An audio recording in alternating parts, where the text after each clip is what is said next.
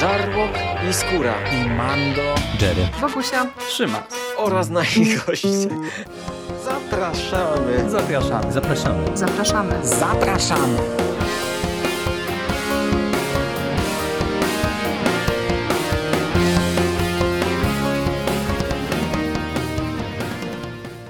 Witamy w konglomeracie podcastowym, czyli na platformie, która zbiera wszystkie Wasze ulubione podcasty w jednym miejscu.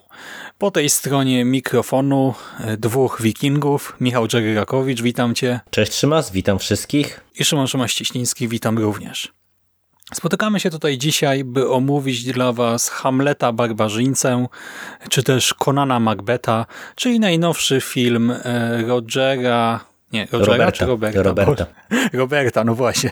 Roberta Eggersa e, pod tytułem The Northman, e, czy też w polskiej dystrybucji Viking. Kolejny, trzeci już e, film Eggersa, który kupił krytykę i też fanów horroru najpierw Czarownicą, baśnią ludową z Nowej Anglii, następnie The Lighthouse, Tutaj chyba nawet polski tytuł się nie pojawił. Nie, nie. I teraz e, mamy trzeci film, w którym powracają pewne motywy jakoś tam już typowe dla Eggersa, czyli religia, e, baśniowość, legendarność, mityczność, okultyzm, e, ponownie też akcja osadzona jest w przeszłości, ale na tym tak naprawdę podobieństwa w treści się kończą, bo tym razem jest to film o dużo większej skali, też o większym budżecie, e, bardziej epicka historia i też kino o wiele bardziej rozrywkowe niż te dwa poprzednie filmy Eggersa.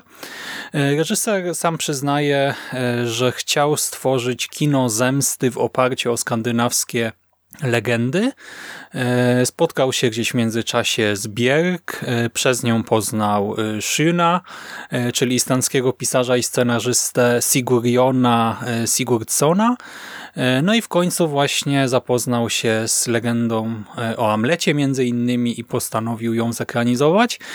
A Aleksander Skarsgård e, od dawna chciał zagrać Wikinga, e, więc panowie dobili targu i właśnie tak powstał ten spektakl, epicki spektakl, filmowe igrzyska, czyli właśnie Wiking.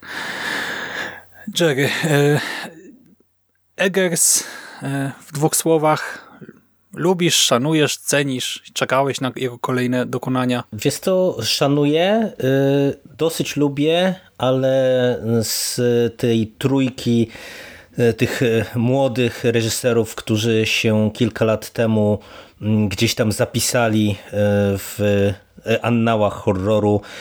Mam na myśli tutaj właśnie Eggersa, Astera i Jordana Pilego no to mhm. sam Eggers do mnie trafia zdecydowanie najmniej. Y, I szczerze mówiąc, mm, na etapie czy to The Witch, które mi się podobało, choć cały czas mam wrażenie, że ten film E, chyba miał dużo lepszą prasę niż na to suma summarum e, zasługiwał. E, po The Lighthouse, które mi się bardzo podobało, ale też było specyficznym filmem. No byłem bardzo ciekaw, co dostaniemy tutaj, no bo od razu y, było widać, że to będzie jednak kino y, pod pewnymi względami inne, no bo chociażby y, no raczej odejdziemy od horroru, czy właśnie odejdziemy od jakiegoś takiego weirdu, który gdzieś tam w mm, The Lighthouse Eggers zahaczał, czy też eksplorował. Mm, I ja chyba dopiero na tym etapie, czyli na etapie właśnie Wikinga e, w pełni e, sobie poukładałem e, swój stosunek do Eggersa i, i właśnie gdzieś tam go umiejscawiam na półce z tymi twórcami szanowanymi, ale którzy nie do końca do mnie trafiają. Mhm. Ja mam straszną ochotę wrócić i do Wiedźmy, i do Lighthouse, bo te filmy mnie kupiły, tak? I właśnie chciałbym zobaczyć, czy za drugim razem jeszcze bardziej się nimi zachłysnę, wiedząc, czego mam się spodziewać i zobaczę e, w nich coś więcej, czy może, e, nie wiem, po prostu będę się bawił tak samo dobrze, czy może właśnie e, będzie to już seans trochę mniej udany.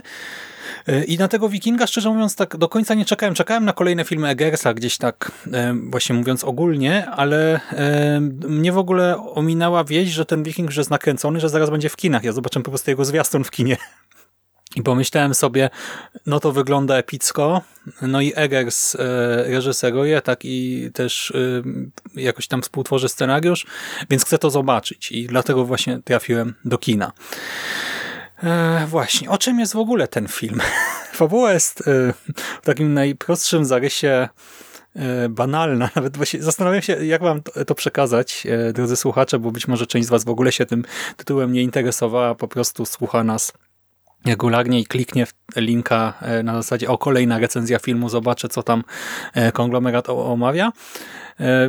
E, otóż syn zamordowanego przez brata króla udaje się po latach na Islandię, by zgodnie z przepowiednią i taką swoją własną przysięgą z młodości pomścić ojca, uratować matkę i zabić wuja. I to jest tak naprawdę trzon tej opowieści, E, I jeżeli chcemy ją całą streścić, no to mniej więcej do tego się to sprowadza. E, przy czym e, oczywiście na ekranie dzieje się dużo innych rzeczy. Mamy wydarzenia, które właśnie prowadzą od jednego punktu, powiedzmy podróży naszego bohatera do kolejnego i do kolejnego i do kolejnego. Ten film jest długi w ogóle, bo on trwa, znaczy długi, no jak na dzisiejsze standardy to może nie ma tragedii, ale on trwa ponad dwie godziny, dwie godziny 17 minut. Czyli jest to dosyć pokaźne dzieło. Jak na taką właśnie historię jednego bohatera, e, można by się e, być może zastanawiać, czy to aby nie za dużo. No ja tutaj jakiegoś znużenia w kinie nie odczułem. E, I tak jak wspomniałem, to jest taka epicka historia oparta właśnie na legendzie o Amlecie, która zresztą też stała się inspiracją dla Hamleta, potem Szekspira. I my tutaj właśnie eksplorujemy e, tę podróż rodem z legend, z mitów. No tutaj e, dwie rzeczy poruszyłeś, do których bym się chciał odnieść. E, po pierwsze mhm. ta długość. Mm, to jest w sumie dla mnie dosyć zaskakujące, bo przy tak e, prostej opowieści, e, ja e, na którymś etapie mm, tak sobie zacząłem myśleć, że to będzie film, który mnie zmęczy, no bo wiesz, to, to jest jednak format dwie godziny, tam prawie 20 minut przeznaczone dla mm, filmów wypełnionych akcją, wydarzeniami itd., tak itd. Tak Tutaj tak to nie wygląda, ale paradoksalnie łatwiej mi ten film e, na przykład wszedł niż e, Batman. No co prawda Batman jest 40 minut dłuższy jeszcze, ale e, ani przez moment w zasadzie nie, nie zaliczyłem takiego momentu wiesz, znużenia, jak czasami przy tych długich filmach się to pojawia. Ja myślałem, że jeszcze będzie epilog i gdy się film skończył, to byłem trochę zaskoczony, że już tak naprawdę. No, no i to jest, to jest jakby jeden temat, a druga kwestia to jest trochę kwestia semantyczna, bo ty powiedziałeś, że ta opowieść jest epicka, mm, a ja bym trochę z nią e, polemizował, bo e, to jest e, epos, można powiedzieć, taki trochę, nie wiem, rycerski, tylko no jeszcze bardziej w przeszłość, wikingski, ale czy to jest epicka historia? Hmm, dla mnie to jest o tyle dyskusyjne, że jednak wiesz, epickie to mi się kojarzy y, kino pokroju, nie wiem, takiego Bravehearta, gdzie y, mamy y, mnóstwo statystów, mamy wielkie bitwy, mamy wielką historię toczącą się na naszych oczach. Natomiast Viking tak naprawdę przy całym swoim rozmachu, którego te, te, temu filmowi pod różnym kątem nie można odmówić, e, wiesz, pod kątem mm, takim faktograficznym, e, przywiązania do szczegółów i, i, i różnego rodzaju detali, e, pewnego bogactwa, nie wiem, jakiejś mitologii, którą nam tutaj Eggers serwuje i tak dalej, i tak dalej, to jest historia bardzo, bardzo kameralna i ona się w zasadzie ogranicza dosłownie do, do, do, do kilkorga postaci, które nam się przewijają mm, na ekranie, więc no jeżeli mhm. ktoś na przykład e, po, po tym trailerze, e, kiedy mamy te wielkie łodzi wikingów, kiedy mamy ten atak e, na, na Rusi, berserków i tak dalej, i tak dalej, od razu sobie gdzieś tam w głowie to poukłada, że to będzie właśnie taka no, epicka mm, opowieść o jakimś tam wojowniku, to nie, to trzeba sobie od razu ten film przeczytać przeskalować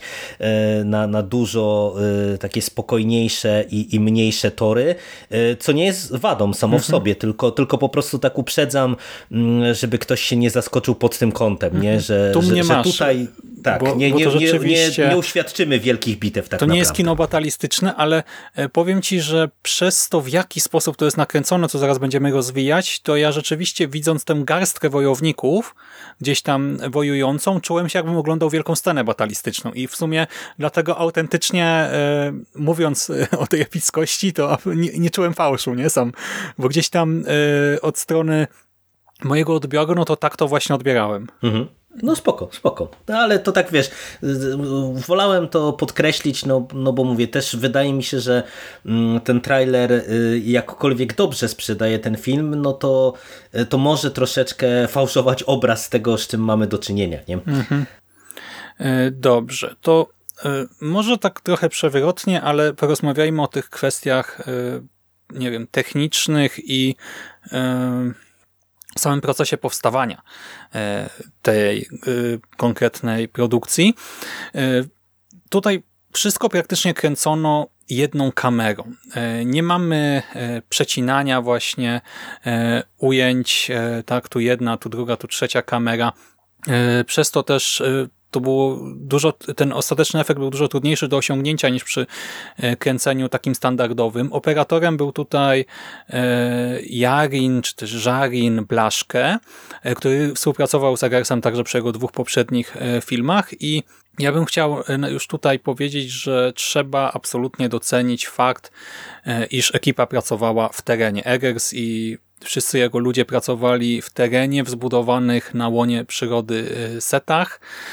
Y, do tego stosują właśnie masę efektów praktycznych. Y, nie ma tutaj green screenów. Gdy widzimy bohaterów brudnych, no to aktorzy są brudni w tym momencie. Gdy postacie chodzą po błocie, to aktorzy chodzą w tym momencie po błocie. Gdy domy w filmie są pokryte mchem, to znaczy, że ekipa chwilę wcześniej e, no, zmontowała te domy, e, przykryła je jakąś folią i na tej folii położyła mech, żebyśmy my widzieli prawdziwy mech.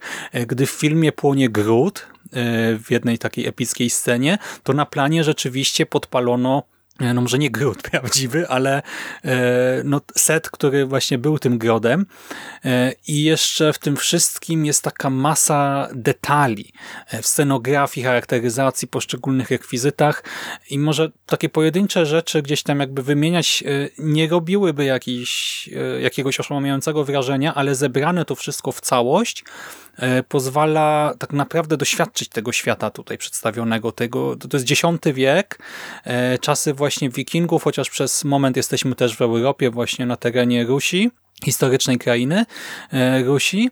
E, i Eggers, e, o czym ja na przykład wcześniej nie wiedziałem, jest absolwentem historii i sam też w dużej mierze robi research do tych swoich filmów, dlatego też umieszcza akcje w przeszłości, bo to jest po prostu jego tam też hobby, pasja, wyuczony zawód.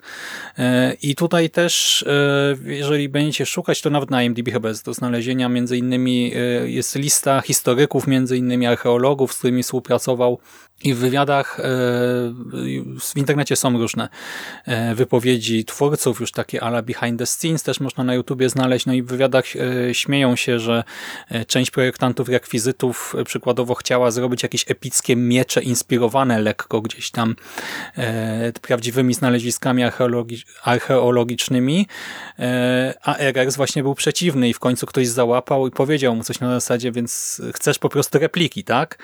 Miecze jakby do pokazania w muzeum, o to ci chodzi, tak? No dobra, to tak zrobimy. I e, to to jest coś, co dla większości, znaczy może nie dla większości, ale dla wielu widzów jest bez znaczenia tak naprawdę, tak? Czy taki miecz, który trzyma bohater, to istniał naprawdę, czy to jest właśnie coś, co wygląda jak miecz w jakimś tam muzeum w Norwegii, e, Szwecji, Danii, e, etc. E, czy może jest to jakiś tam wymysł twórców, ale ja gdzieś tam doceniam to, że rzeczywiście jednak czuć, nie? że nie jesteśmy w stanie tego wprawdzie e, fact-checkingować w trakcie seansu, ale czuć, że wykonano research, że te stroje to nie są jakieś tam stroje z filmu fantasy, że te grody, które my widzimy, to że to też e, nie są rzeczy zupełnie oderwane od e, rzeczywistości, nawet właśnie nie posiadając jakiegoś porównania wiedzy historycznej, czuć tutaj to zamiłowanie do szczegółów, to tę próbę oddania tej realnej atmosfery. e, i e, też myślę, że to fajnie wpływa na grę aktorską e, także, bo no właśnie aktorzy biegają gdzieś tam ubrudzeni, może nieprawdziwą krwią, ale sztuczną, ale w jakimś tam błocie biegają na boso. E, sam Eger zresztą też e, mówi o swoim kaście, że E, no umówmy się, to są ludzie czasami ubrani w worki po ziemniakach, tak? którzy stoją na bosaka gdzieś tam na wilgotnej, e, zimnej, żeby nie powiedzieć lodowatej e, glebie, ale że właśnie widać, że są tymi granymi postaciami, że oni nie muszą udawać, że jest zimno, że jest mokro, czy coś takiego, tylko im jest zimno, oni czują tą wilgoć, czy oni widzą ten ogień i że rzeczywiście są bohaterami, a nie aktorami, którzy mają coś E, tylko udawać. Może od... to, jest, e, mhm. to jest ten aspekt filmu, który e, no, dla mnie ciągnie całą tę produkcję w górę. Jakby mhm. walory stricte produkcyjne są bardzo wysokie i to mm, tak naprawdę działa tutaj w zasadzie niemalże wszystko, bo mamy z jednej strony naprawdę ładne zdjęcia, jakby czuć, że y, oni to kręcili chyba na Islandii między innymi, y, więc czuć... Na Islandii, w Norwegii, jeszcze chyba w dwóch miejscach. Tak, tak i, i czuć, y, że to są krajobrazy tak skomponowane też gdzieś tam w kadrach, tak, tak dopasowane, żeby mm, oddać klimat poszczególnych scen.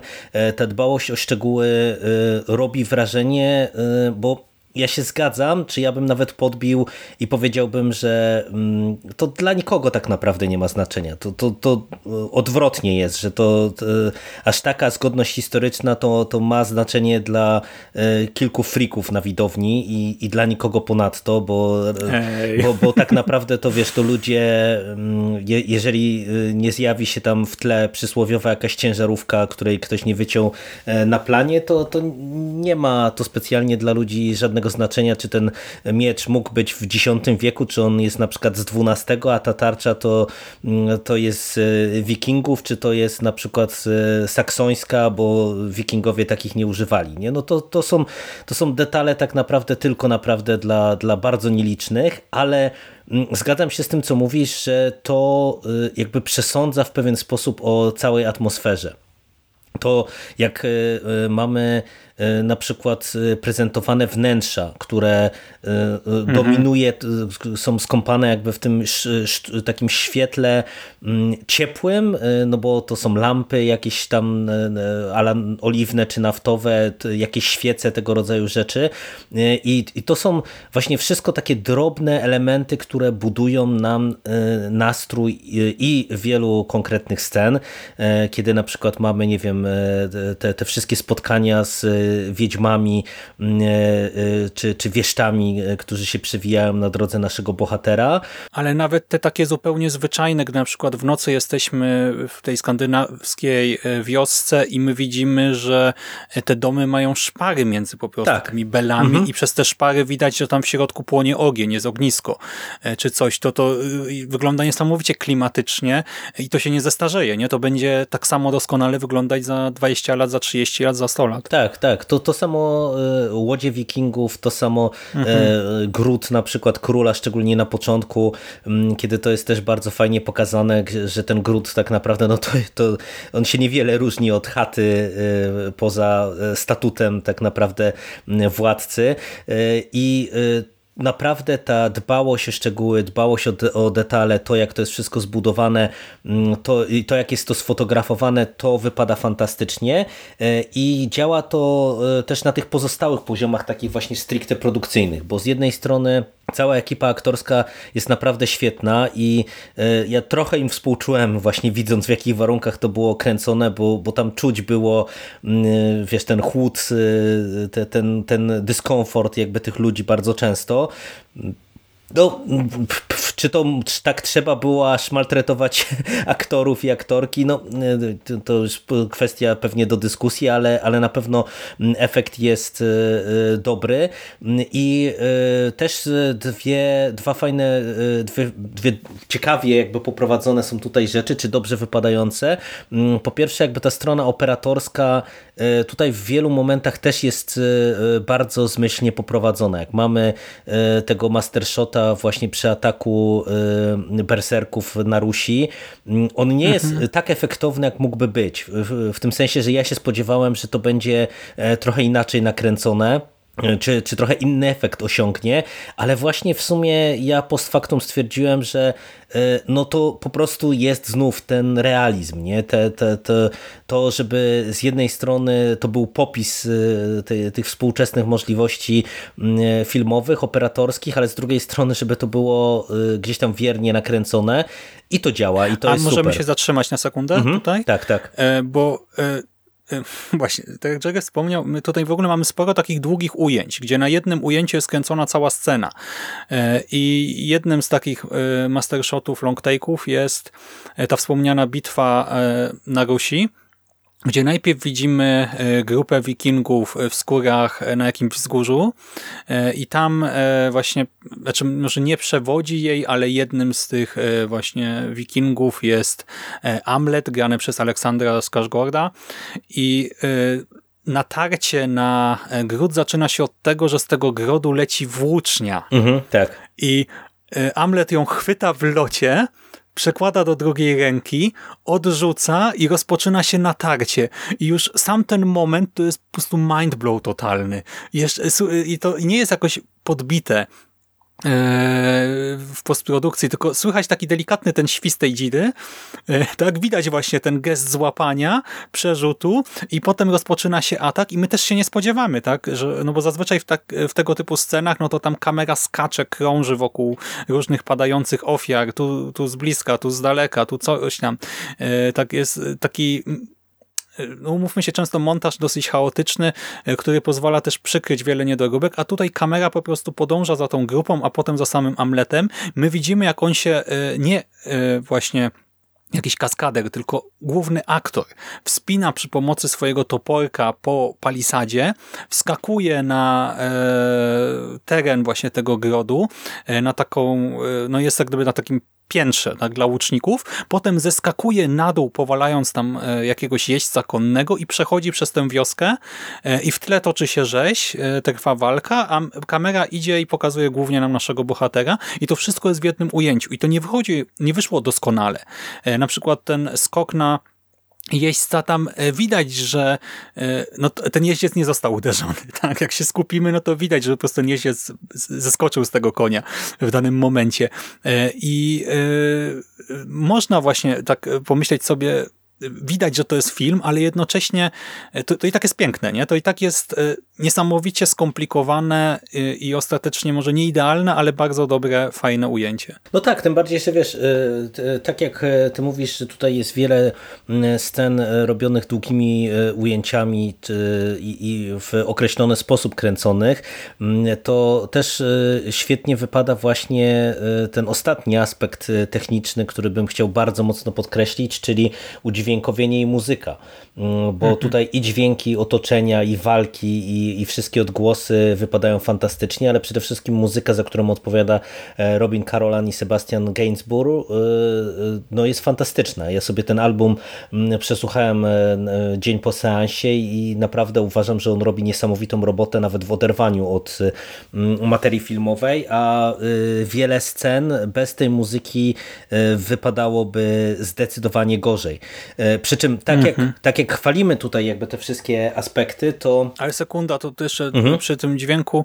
E, ja kiedyś o tym mówiłem w jakimś innym podcaście, że e, ta wersja audio opowiadań wiedźmińskich e, Sapkowskiego jest dla mnie genialna, bo gdy ja słyszę muzykę już w pierwszym opowiadaniu, e, to ja autentycznie tańczę. Tak? Ja zaczynam po prostu ruszać się słuchając tego audiobooka e, i e, po prostu czuję taki totalny flow. Tak samo tutaj ta ścieżka dźwiękowa autentycznie pobudzała mi krew w żyłach. Ja się nawet śmiałem, jak do ciebie pisałem, że gdy tam pod koniec słychać takie bębny już e, zachęcające do, właśnie do walki, e, a jakiś palant w kinie włączył w rzędzie przede mną telefon z maksymalną jasnością ekranu jeszcze na jakiś jasny ekran, więc po prostu walnął mi takim reflektorem w twarz, e, no to właśnie niewiele brakowało, sam skoczyłbym do przodu i wygryzł mu kawałek karku, ale autentycznie aż czułem, że zaciskam dłonie nie do tej muzyki że, i że w rytmie gdzieś tam mięśnie napinam. To było no niezwykłe doświadczenie, właśnie dlatego to jest film do zobaczenia w kinie. Y, Będziemy mieli pewnie jakieś uwagi za moment też, ale y, od strony tej audiowizualnej, no to w kinie to robi niesamowite wrażenie. Po pierwsze udźwiękowienie, po drugie te piękne scenografie, które zyskują na wielkim ekranie. A po trzecie, e, też samo obrazowanie postaci, bo Skarsgård e, wygląda nieziemsko tutaj.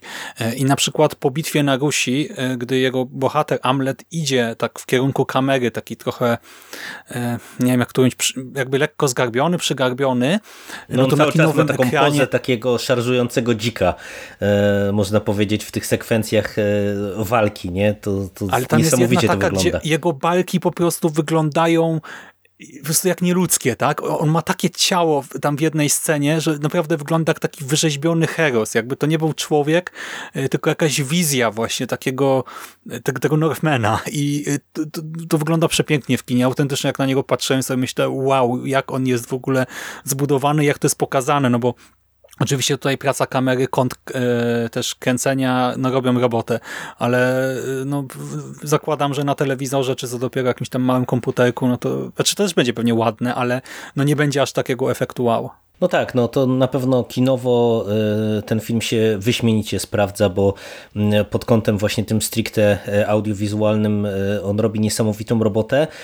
Przy czym tak jak mówię, tutaj te wszystkie aspekty chwalimy jednogłośnie i, i, i się zachwycamy i uważam, że pod tym kątem ten film wypada świetnie, ale sam Eggers w takim bardzo długim tekście dla New Yorkera w którym jest dyskutowana właśnie cała produkcja filmu, przyznaje, że cała ta produkcja trochę ich przerosła, bo on w zasadzie do tego filmu wziął głównie ludzi, którzy pracowali z nim przy The Lighthouse i przy The Witch, no a to były filmy dużo, dużo mniejsze, no i oni zwyczajnie nie byli na wiele wyzwań gotowy, gotowi, nie? Nie, nie, pewne pomysły mm, mieli w głowie, jak chociażby właśnie ten e, atak na, na Rusi, e, chcieli to prze, nakręcić, przeprowadzić w określony sposób i, i wiesz, i nagle się okazywało, że mm, po prostu, no, no tak jak mówię, ich to przerasta, nie, bo y, zrobili całego mastershota i nagle się okazuje, że coś jest do, do poprawki, y, bo gdzieś tam koń się źle ruszył albo coś w tym stylu i, i tak mhm. po kilka razy i y, to jest dla mnie ten aspekt, który jest dla mnie mocno dyskusyjny i ten film tak naprawdę mi uświadomił właśnie, dlaczego ja troszeczkę mam w ogóle problemów z Egersem, bo to jest gość, który jest dla mnie wybitnym jakby formalistą, takim wiesz, twórcą mm, właśnie, który potrafi nam wykreować ten świat, wykreować klimat i tak dalej, i tak dalej. I do tego formalistą z wizją, tak, w sensie, tak, że to nie jest tylko przywiązanie do szczegółu, tak, tak, tak, ale... Tak, tak, zdecydowanie. Zdecydowanie. Takim jest, jest na, na swój sposób wizjonerem, tylko dla niego y, ten aspekt y, właśnie takim, wiesz, te, tego, tej kreacji jest tak istotny, że ja mam wrażenie, że dla niego ginie wszystko inne. Ginie fabuła, giną postacie, ginie opowieść i dlatego prze... Znaczy giną, e, też nie uważajmy na słowa, no ale w sensie, że schodzą na dalszy plan schodzą, względem schodzą tego, na tak? dalszy plan, ale znaczy wiesz, ja, ja dosyć świadomie powiedziałem, e, mhm. użyłem tego sformułowania giną, bo to za chwilę jeszcze rozwinę, jak przejdziemy do, do fabuły, ale mhm. tu jeszcze tylko kończąc jakby ten aspekt, to też bym się chciał z jedną rzeczą bardzo mocno rozprawić, bo mm, też jakby ten, ten, ta rozmowa zahacza o jeden aspekt, na który teraz y, y, bardzo wielu widzów y, trochę narzeka, a mianowicie to, że studio poprosiło Eggersa, żeby on ten film przemontował.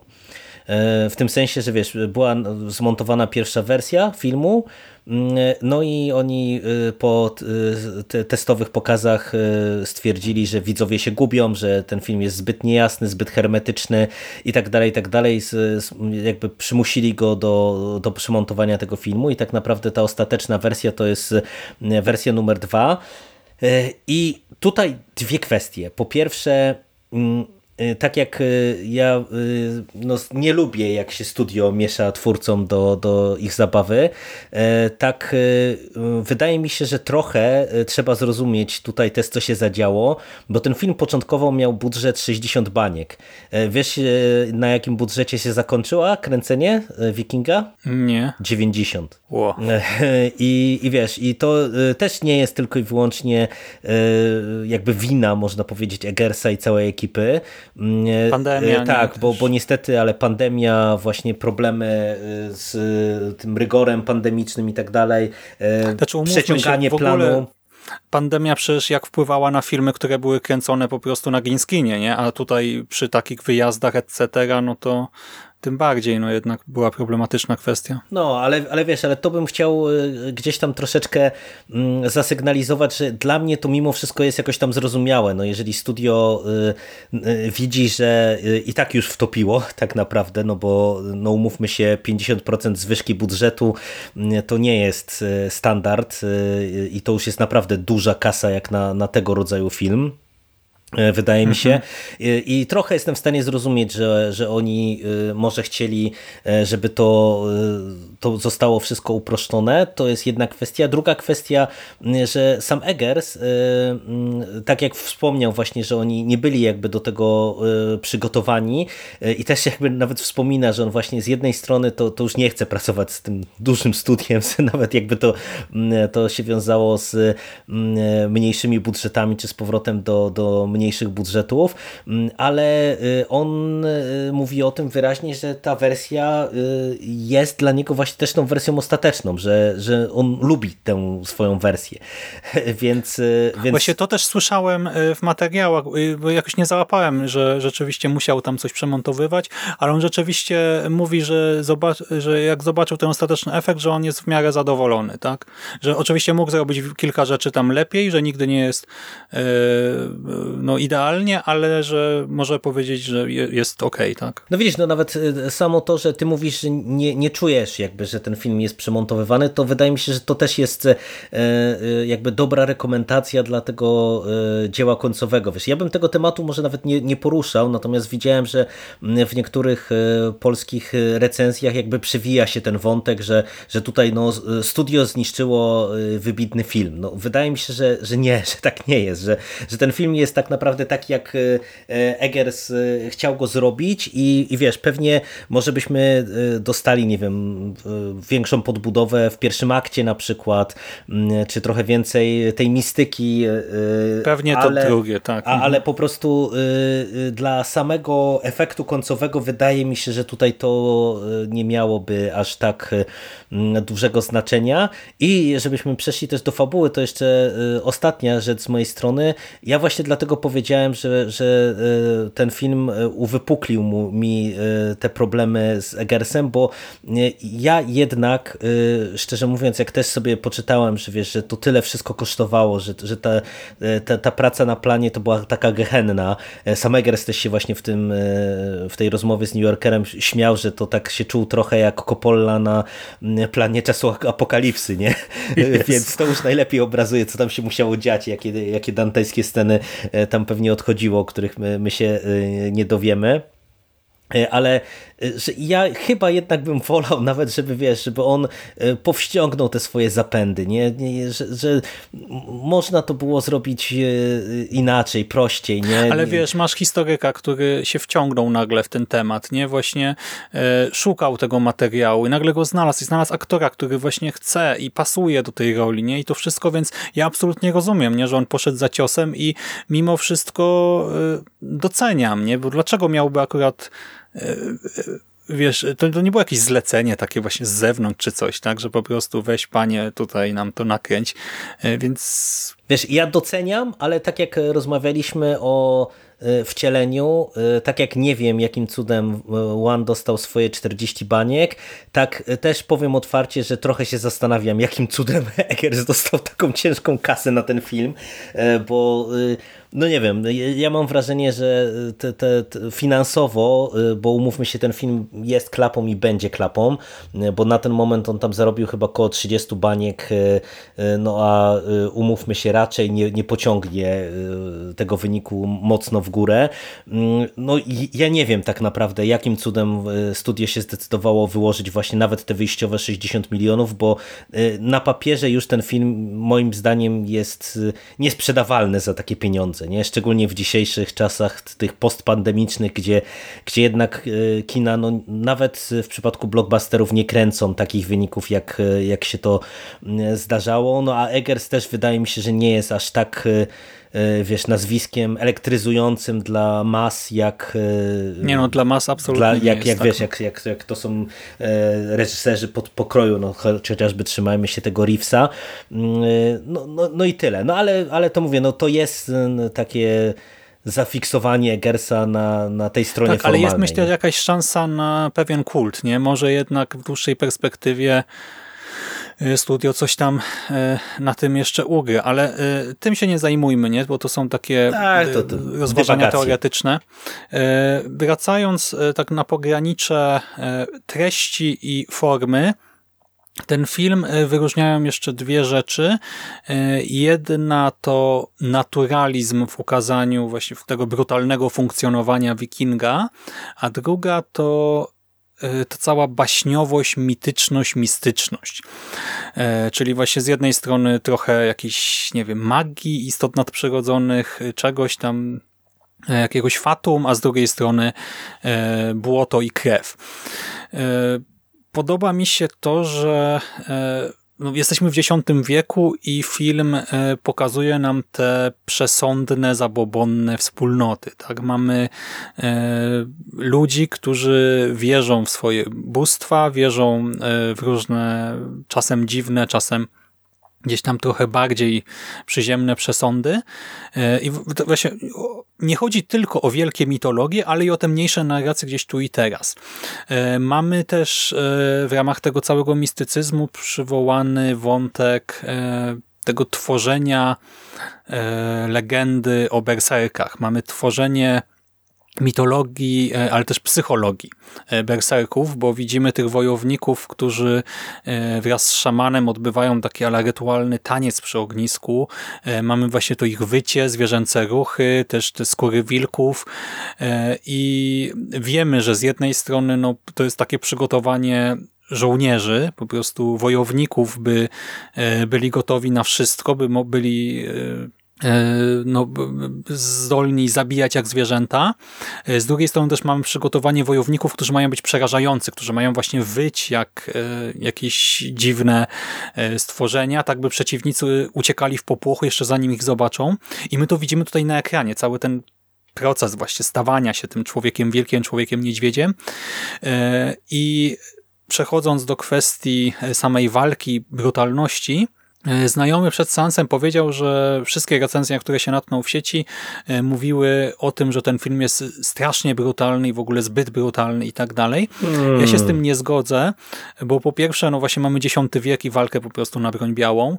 E, po drugie, zabijanie w tym filmie nie jest efektowne, znaczy nie jest po prostu efektowne. Jest nieprzyjemne, jest brudne i jest trudne i przez to jest właśnie realistyczne. Wielokrotnie mnie wykręcało, gdy postacią coś tam się działo na ekranie, bo to jest pokazywane w miarę realistycznie, ale jednocześnie strasznie doceniałem kunszt filmowy znowu. To, że e, nie wiem, jeżeli chcemy kogoś dobić w tym filmie, e, to nie wystarczy tam jakieś machnięcie piruet w powietrzu e, mieczem czy coś takiego, tylko tutaj ludzkie ciała mają ścięgna, mięśnie, kości. Jeżeli chcemy już kogoś dekapitować, no to będzie potrzeba kilku naprawdę potężnych ciosów. I tutaj też przez to czuć jeszcze bardziej e, to zezwierzęcenie, tę wojowniczość, tę, e, no, tę siłę tkwiącą w tych naszych wojownikach, tę siłę wymaganą do wygrywania bitew toporem i włócznią, ale właśnie moim zdaniem tutaj nie ma przesady, to nie jest efektowne tak filmowo bardzo, tylko to jest właśnie naturalistycznie, w miarę realistycznie oddane i pasujące do klimatu epoki, bo naszym bohaterem nie jest Heros, E, w cudownych, nowiutkich sandałkach, tylko jest facet, e, często pokryty jednak błotem, e, tą krwią, czy nie wiem, popiołem w finałowej scenie. Tak. Nie, tutaj nic absolutnie nie dodam, bo się z tobą zgadzam. To wypada dobrze. I nie jest przesadzone. I, te, i ten mistycyzm on jest właśnie z, jednej strony tutaj mamy trochę efektów komputerowych, z drugiej strony też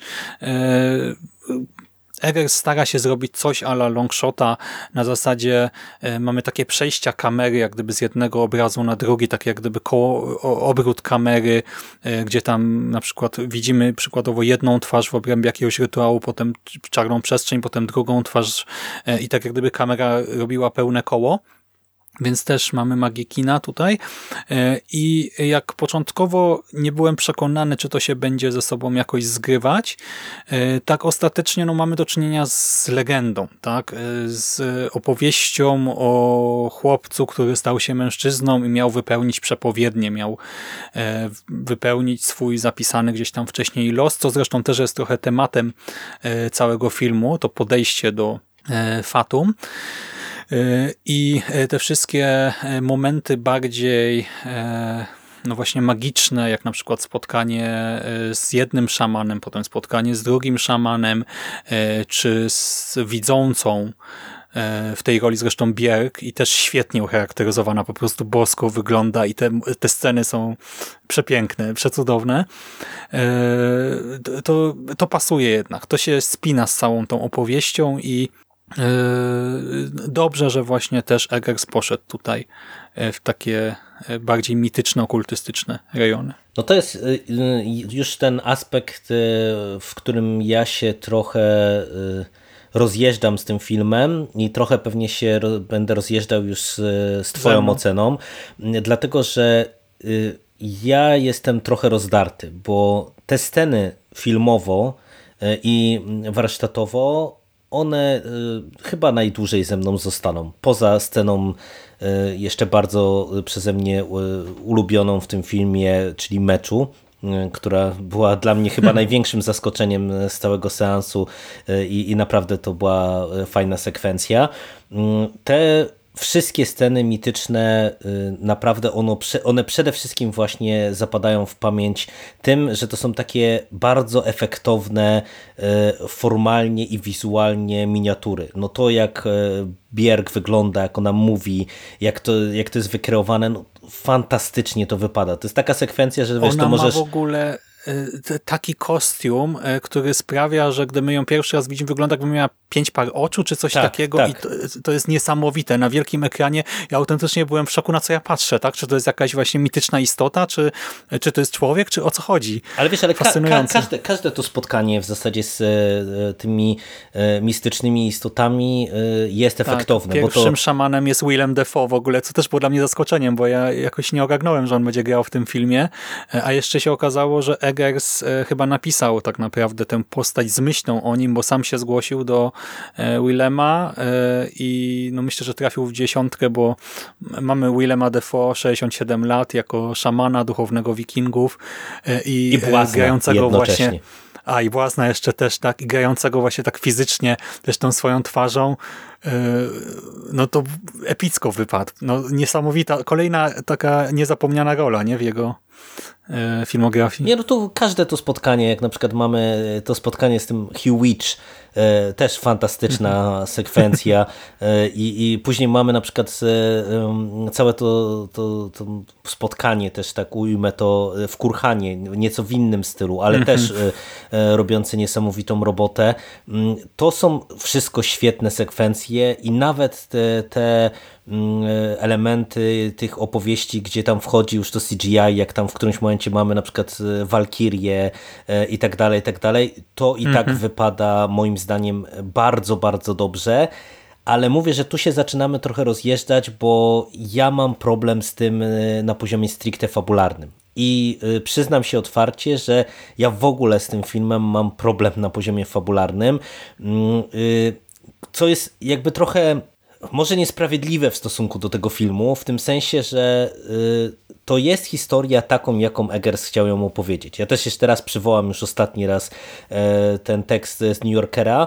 On tam e, zapytany o to, czy nakręci kiedyś film współczesny, mówi wprost o tym, że, że nie, dlatego że w zasadzie wszystkie emocje, które e, towarzyszą człowiekowi, one były już kiedyś i one się tak naprawdę powtarzają, więc dla niego to jest ta baza i on jakby w tym chce rzeźbić, w tym chce tworzyć. I moim zdaniem niestety to jest coś, co ze mną totalnie nie rezonuje, bo ja się z tym nie zgadzam. E, w tym sensie, że y, ja widzę, że fabularnie i też właśnie te, te wątki mistyczne, one się w to wpisują. On po prostu odwzorował nam y, epos z X wieku. Tylko ja to przyjmuję totalnie na chłodno. I mnie ten film w tym aspekcie kompletnie nie angażuje, kompletnie nie kupuje, a finał wręcz mnie irytuje czy odrzuca, bo uważam, że współcześnie no ja mogę, wiesz, docenić to, jak to jest właśnie zrobione, jak to jest zagrane, jak to jest odtworzone, e, jak to jest zrealizowane i poprowadzone, ale na mnie to zupełnie nie działa. Ja y, y, skomentowałem film bezpośrednio po seansie, że mm, on mi właśnie tak mocno uświadomił, dlaczego ja się z Egersem rozjeżdżam, bo y, wydaje mi się, że po prostu fundamentalnie nie tak to funkcjonuje y, w świecie y, kultury. W tym sensie, że ja rozumiem, że on chce się odwoływać do bazowych emocji, tylko ja przywołałem kasus The Last of Us 2, czyli gry moim zdaniem absolutnie wybitnej, która motyw zemsty rozpisuje na wszystkie możliwe akordy, pokazując wszystkie możliwe ujęcia tematu, wszystkie cienie i blaski, e, e, które się z tym wiążą. I kiedy tam jakby dostajemy ostatni kadr, to po prostu człowiek, e, gracz jest, jest po prostu rozwalony na wszystkie możliwe kawałki. A tutaj to, że ta historia jest tak mocno właśnie zakorzeniona w tym, co już znamy, w, te, w takim, wiesz, w takim toposie wręcz e, mhm. drogi bohatera, e, no to po prostu ja to oglądam tak trochę bez emocji, nie? Dlatego też na przykład powiedziałem, że ten mecz tak mi się podobał, e, bo to było, wiesz, to było nagle wyjście trochę poza ten schemat, e, zrobienie mhm. czegoś innego, czegoś zaskakującego, czego, czego ja się zupełnie nie spodziewałem, i kończąc i wracając do tego mistycyzmu, bo przepraszam cię, zagadałem tutaj, mm, ja dlatego właśnie mam z tym problem, że bardzo mi się podobają te sceny mm, pod kątem klimatu, to jak są poprowadzone, ale właśnie no, mi to nie działa, nie? że to jest wszystko taka deus ex machina. No przecież już ta, to pierwsze spotkanie, y, pomijam to, to, to spotkanie z tym szamanem e, granym przez Defoe, bo, bo to, to, ta, ta scena miała trochę inny kontekst, e, mhm. Ale już każda, i każda kolejna sekwencja to jest po prostu deus ex machina, która nam popycha bohatera w określonym kierunku i pokazuje mu palcem, a teraz masz zrobić to i to, a teraz masz zrobić to i to. No i wiesz, no to jest właśnie to fatum, o którym ty mówisz, nie? No, no tak były kiedyś pisane tak, eposy, i... ale, no ale mamy XXI mhm. wiek. No i ja tutaj jestem totalnie rozdarty teraz, bo z jednej strony totalnie cię rozumiem, też podzielałem częściowo te emocje. My nawet odbyliśmy już taką rozmowę, nie? gdzie mhm. ja napisałem, że na swój sposób ja bym odczytywał e, domknięcie głównego wątku jako może pewną krytykę, dekonstrukcję hmm. takiego typowego mitu. Ty powiedziałeś, że to jest raczej epifania. E, I e, ja ci powiem, że jak e, dzisiaj miałem, trochę się ostatnio kiepsko czuję i dzisiaj spędziłem większość wolnego czasu na oglądaniu właśnie jakichś tam behind the scenes, wywiadów, ale też trochę przejrzałem obcojęzyczne recenzje, głównie właśnie wideo i powiem ci, że anglojęzyczny internet w praktycznie, no, no, wiesz, to może był przypadek, no bo ja nie oglądałem wszystkiego, tam kliknąłem, nie wiem, z sześć linków czy coś, uh -huh, uh ale y, te głosy, które słyszałem, mówiły jednym głosem, y, że y, może to nie jest ekranizacja, adaptacja Hamleta Szekspira, ale jakby nie wyobrażali sobie widzowie anglojęzyczni, tak, innego losu dla głównego protagonisty w finale, tak, że oni wiedzieli, że Amlet musi skończyć tak, a nie inaczej. I to we mnie strasznie uderzyło, bo ja miałem tak jak ty, że ja właśnie spodziewałem się jednak tutaj e, odejścia od tego schematu, właśnie ruchu w zupełnie nie innym kierunku. E, I e, ja, ja, tego tekstu z New Yorkera nie czytałem, no bo już tak jak ci pisałem, mhm. też miałem dosyć e, na dzisiaj informacji o e, tym filmie, ale gdy zacząłem sobie to jeszcze raz w głowie układać, to yy, zacząłem jeszcze bardziej doceniać yy, tę asymetrię, czy niejako kontrast między Amletem a Olgą. Bo na drodze bohatera w którymś momencie staje bohaterka grana przez Anię Taylor-Joy. Yy, Olga, no i oboje trafiają do niewoli właśnie na Islandii i oboje chcieliby się z tego wyrwać. Amlet wiadomo chce dokonać swojej zemsty. Olga no Olga po prostu chciałaby jakoś odzyskać e, wolność, no i potem ich, e, te postacie się do siebie trochę zbliżają. I Amlet symbolizuje właśnie to fatum, predestynację, ten zapisany gdzieś los, który musi się spełnić, tak, te nitki e, Boże, snute przez te morie, tak? Mhm. I on chce wypełnić tę przepowiednię na 100%, ma wręcz y, takiego fioła na tym punkcie, ale to jest typowe, nie dla całej właśnie mitologii, którą no tak, znamy, że tak. ma się zgadzać czas, miejsce i wszystkie okoliczności przyrody, czyli nie chodzi tylko o to, żeby Amlet zabił swojego wuja, ale jeszcze tak, jak gdzieś tam ktoś przepowiedział. E, I e, dodatkowo on jest też tym uosobieniem tej takiej toksycznej męskości, e, bo wygląda, no jest zbudowany niesamowicie, jest przepotężny, zwinny i tak dalej, ale jednocześnie właśnie nie jest Apollem w tym filmie, jest w nim coś takiego zwierzęcego, dzikiego, takiego nie do końca przyjemnego. Nie jest taki e, trochę momentami jakby nieludzki. Nie jest tym takim e, robotem, który ma właśnie tę przepowiednię e, wypełnić i jest tam jest dziki powtarzany. i nieokiełznany tak naprawdę, cały czas. Tak, ale nie dziki i nieokiełznany w taki sposób jak, nie wiem, Tarzan czy coś. Zresztą dokąd Skarsgård też grał Tarzana, ale chodzi mi o to, że tak jak my jakoś tam e, mu kibicujemy w tej misji, e, tak nie wiem, ja nie czułem pełnej empatii, nie? Ja nie czułem pełnej zgody na to, co on robi. Ja tak czułem, że on w gruncie rzeczy wcale nie jest do końca lepszy, nie? Od tego swojego wujka i całej reszty. No nie jest, nie jest. No właśnie. A, absolutnie, absolutnie nie jest. E, I przez to ma też to właśnie to coś zwierzęcego, ale takiego nieodpychającego, nie? Nie po prostu nieokiełznane, och, ach, dzikie, tylko takie, no, no nie gościu, no nie, nie, idę z tobą do łóżka, tak? No nie chcę iść z tobą na piwo i tak dalej. E, I tam jest cały czas powtarzana ta jego mantra, nie? że ma się zemścić, e, właśnie pomścić ojca, uratować matkę, zabić wuja, a jeżeli tego nie zrobi, to że e, nie spełni przepowiedni, a skoro nie spełni przepowiedni, no to będzie pośmiewiskiem, wyklęty, przeklęty, będzie nikim. Co też pada jako taki trochę metakomentarz, dlatego ja to tak odbierałem, a Olga po drugiej stronie symbolizuje świadomy wybór. E, to bycie kowalem własnego losu, zupełnie inną ideologię. Ona stara się zmieniać rzeczywistość, reagować na to, co się wokół niej dzieje, nie odtwarza gotowego scenariusza, e, reprezentuje też nie tę e, zemstę, wolę mordu, tak, wygryzanie komuś tętnicy żywcem, rozgryzanie, tylko ten taki bardziej spokój wewnętrzny, miłość, magię, naturę, Coś, czego Amlet zresztą wcześniej nie spotkał, nie poznał, nie zaznał, i dlatego e, ja odbierałem końcówkę e, jako to przeciwstawienie dwóch wartości i trochę też taki sygnał dla widza, nie? Czy chcesz być tym takim, e, tym, tym takim toksycznie męskim übermenszem, który jednocześnie no nie może skończyć dobrze, jeżeli będzie chciał po prostu iść za głosem predestynacji, czy będziesz tą bohaterką, która właśnie stawia na wybór, tak? Nie na to, że masz zapisane to, kim będziesz, jak skończysz, tylko że możesz coś zmienić. Zresztą ona mu niejako trochę udowadnia, nie? że się zmienia ta jego przepowiedź, że to, to, co mu przepowiedziano, nie do końca się spełnia, że do pewnego stopnia tam się zadziały nowe rzeczy i że być może mógłby uciec od przepowiedni, a, a to się nie dzieje, nie? I ja to cały czas odbiegam jako taką dekonstrukcję, jako krytykę właśnie, że e, mity przez to, że są oparte na tym fatum, są głupie przez to i bezsensowne w dużej mierze, że nie pokazują, że bohaterowie mogą ewoluować, ewoluować, uczyć się, wyciągać wnioski. Tylko nie, jest coś napisane przed pierwszym wersem i do ostatniego musi się spełnić kropka. E, ale teraz tak naprawdę ja nie wiem w końcu, jaki był zamysł Eggersa.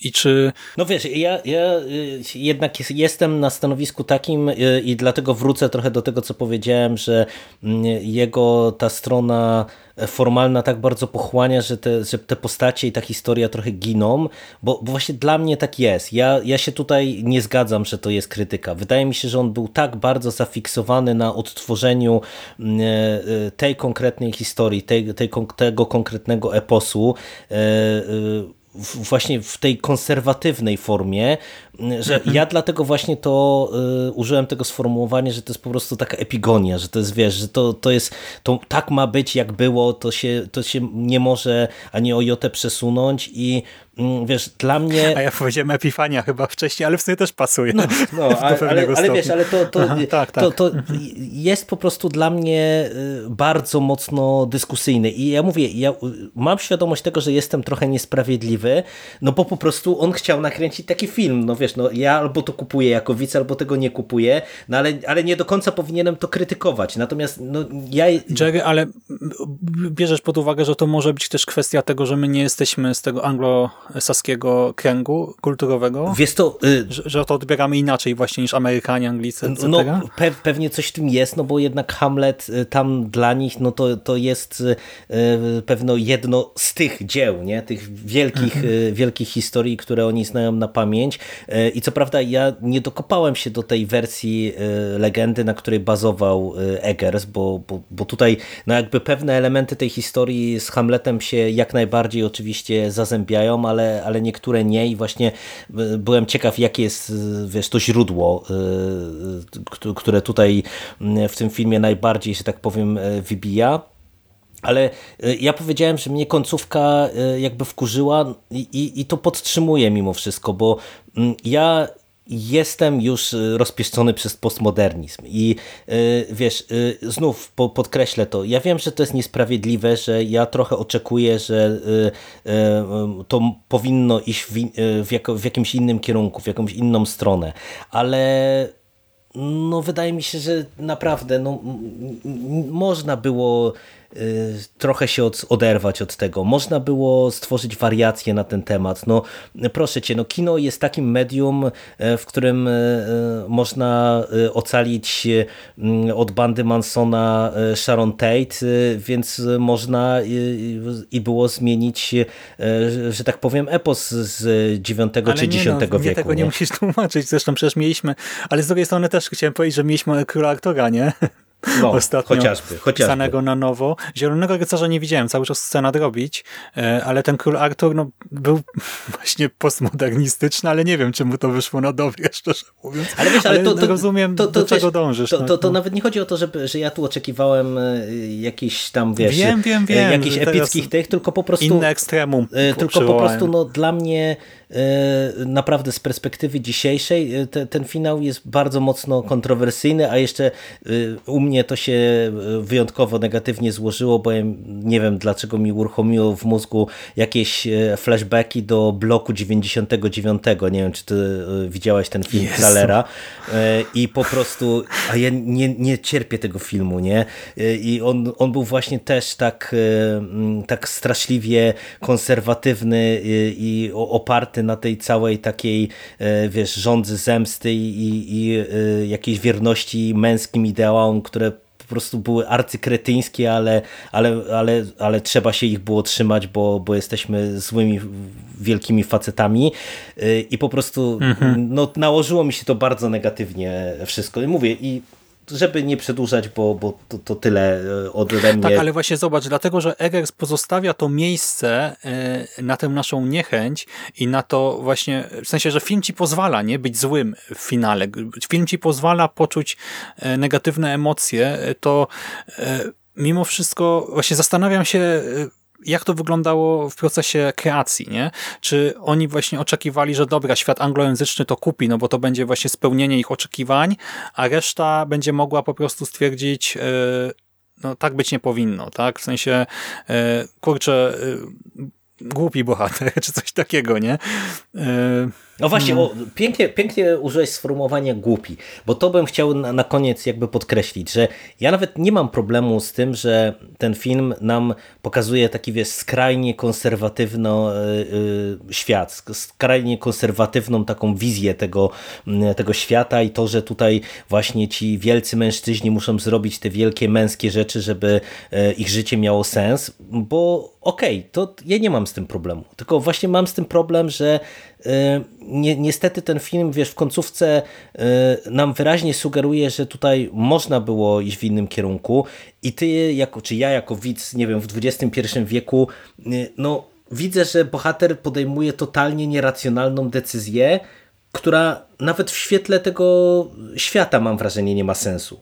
Ale on od początku mimo wszystko tak trochę postępował. Wszystko tak naprawdę było nieracjonalne, jakby się zastanowić. Nie? No, samo to, jak trafił na Islandię. No tak, tak, to, że tak, tak, nie tak. dokonał tej zemsty od razu, tylko na chłodno. No ale tylko, dlatego że... ja powiedziałem, że ta mitologia no. jest problematyczna, bo, bo właśnie te, nawet właśnie też powiedziałeś słusznie, że to jest problematyczne, jak on trafia na Islandię. Jest problematyczne, dlatego że to jest, wiesz, to jest znowu popchnięcie go przez fatum w określonym kierunku.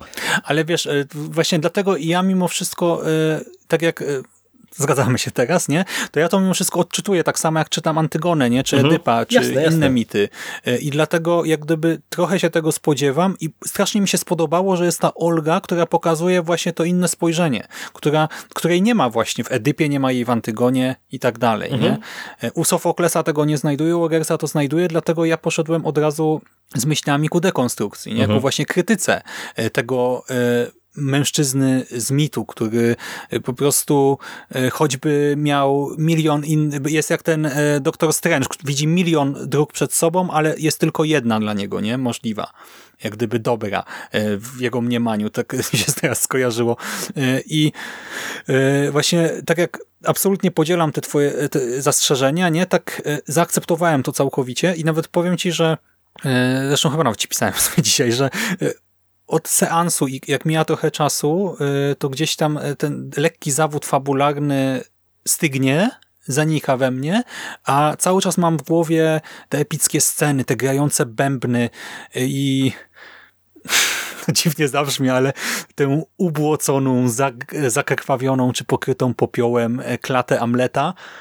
I mówię, że to dziwnie zabrzmi, bo pewnie słuchacze by oczekiwali, że raczej wspomnę coś o Oldze, bo wiecie, że E, Ania Taylor-Joy, e, no jestem jej ogromnym fanem, jakby nie patrzeć. E, I zresztą w tym filmie też prezentuje trochę ciała, ale po Wikingu to nie Ania, a właśnie sześciopak z Kaszgorda zapada w pamięć i ta jego te jego niekończące się barki na wielkim kinowym ekranie i te dźwięki bębnów, trąb, te płonące grody, mam to w głowie i to mi cały czas gdzieś tam, ja dzisiaj ledwie żyję, a czuję, że to mi cały czas pompuje krew nie, w organizmie, że gdzieś tam wywołuje te silniejsze emocje i pomyślałem sobie, e, wow, to jest wielkie kino, to jest kino, które mnie poruszyło i które mnie porusza dalej mimo prostej historii, prostej historii, którą do pewnego stopnia znam i to nawet nie z Hamleta, ale w ogóle właśnie z tysiąca innych historii o e, wielkiej zemście i tak dalej. No, no wiesz, ja y, y, pewnie do tego filmu już nigdy nie wrócę.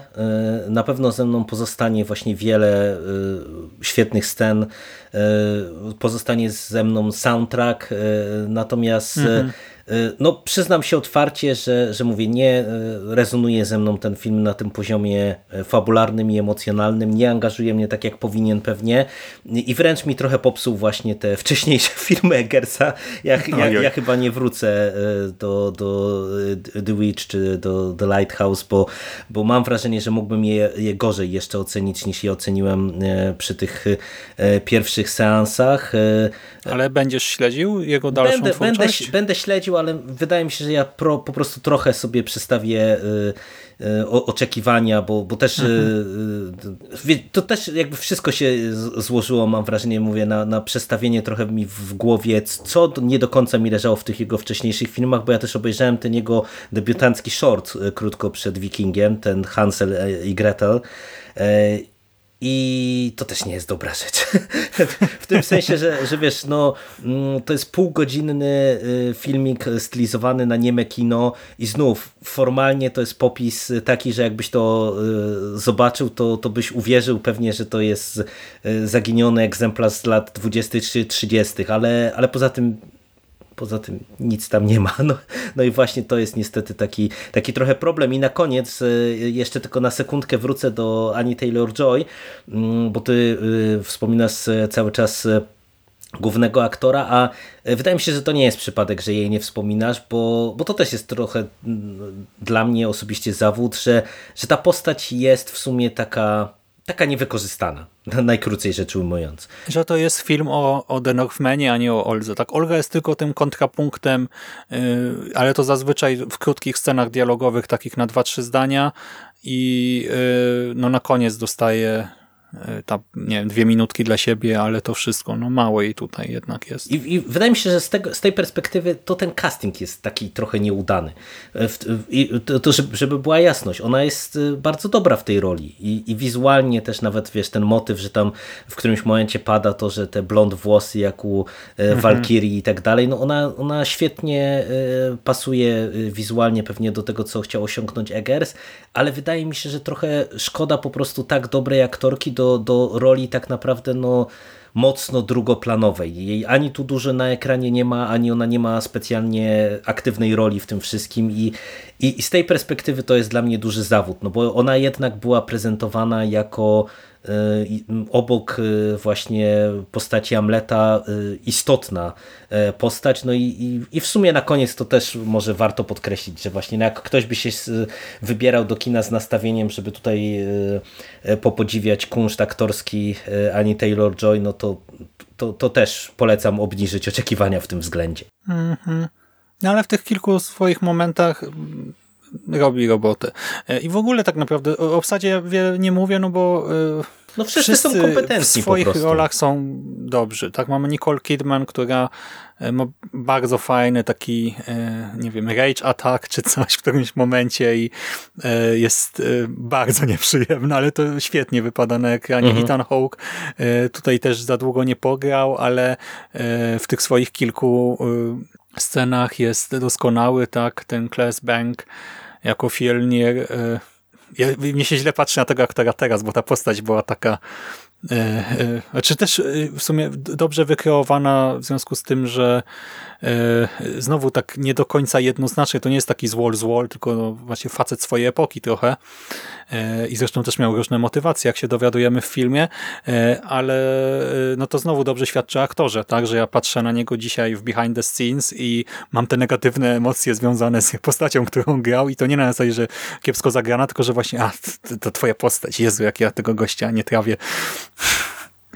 No. No dobra, no to, to, to, to, ja chyba tyle, wyprztykałem się. To kończąc ten wątek, zresztą wspomniałem o behind the scenes, chciałbym tylko zaznaczyć, że te materiały od kuchni są świetnym znakiem e, epoki naszych czasów i to też e, tych czasów pandemicznych, bo e, tak naprawdę aż dziwnie się to ogląda. Ja, ja wiem przecież, jak wyglądały ostatnie lata w Polsce i na świecie, ale gdy widzę tutaj tych statystów czy techników, którzy częściowo też są ekstrasami i mają na sobie z jednej strony stroje z epoki, a z drugiej maseczki i przyłbice, po prostu wiesz, coś się w mojej głowie nie klei, tak tak no, nie ogarniam na co patrzę, bo właśnie mamy tych wikingów czy Słowian sprzed tysiąclecia y, w tych przyłbicach medycznych, do tego abstrahując właśnie od znaku epoki i pandemii, przezabawnie to wygląda, jak na przykład są sceny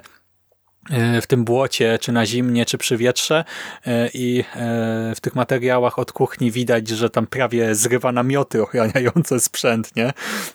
A aktorzy tam robią robotę w szczerym polu, więc no też szacunek, tak, że, że mi się chce jeszcze takie rzeczy robić w czasach, gdy no, część studiów już idzie całkowicie w green E, ale no, e, ja doceniam absolutnie. Tak jak już mówiliśmy kilkukrotnie, ostateczny efekt tak wizualnie jest przepiękny. No to ode mnie na koniec warto się wybrać do kina, pewnie warto śledzić Egersa, no ale y, z uwagami, z uwagami i, mhm. i ja od siebie dodam, e, czy podkreślę to, że mówię, że ze mną ten film ostatecznie nie zarezonował. Tyle. Rozumiem, szanuję, akceptuję. To dzięki Ci serdeczne za tę wyprawę na Islandię. Dzięki Ci bardzo. A Wam, kochani, dziękujemy za uwagę. Jeżeli byliście w kinie, podzielcie się wyrażeniami. Jeżeli nie, no to rozważcie, bo film jeszcze jest cały czas dostępny w naszych kinach. A od nas to już wszystko. Trzymajcie się ciepło i do następnego razu. Cześć. Cześć.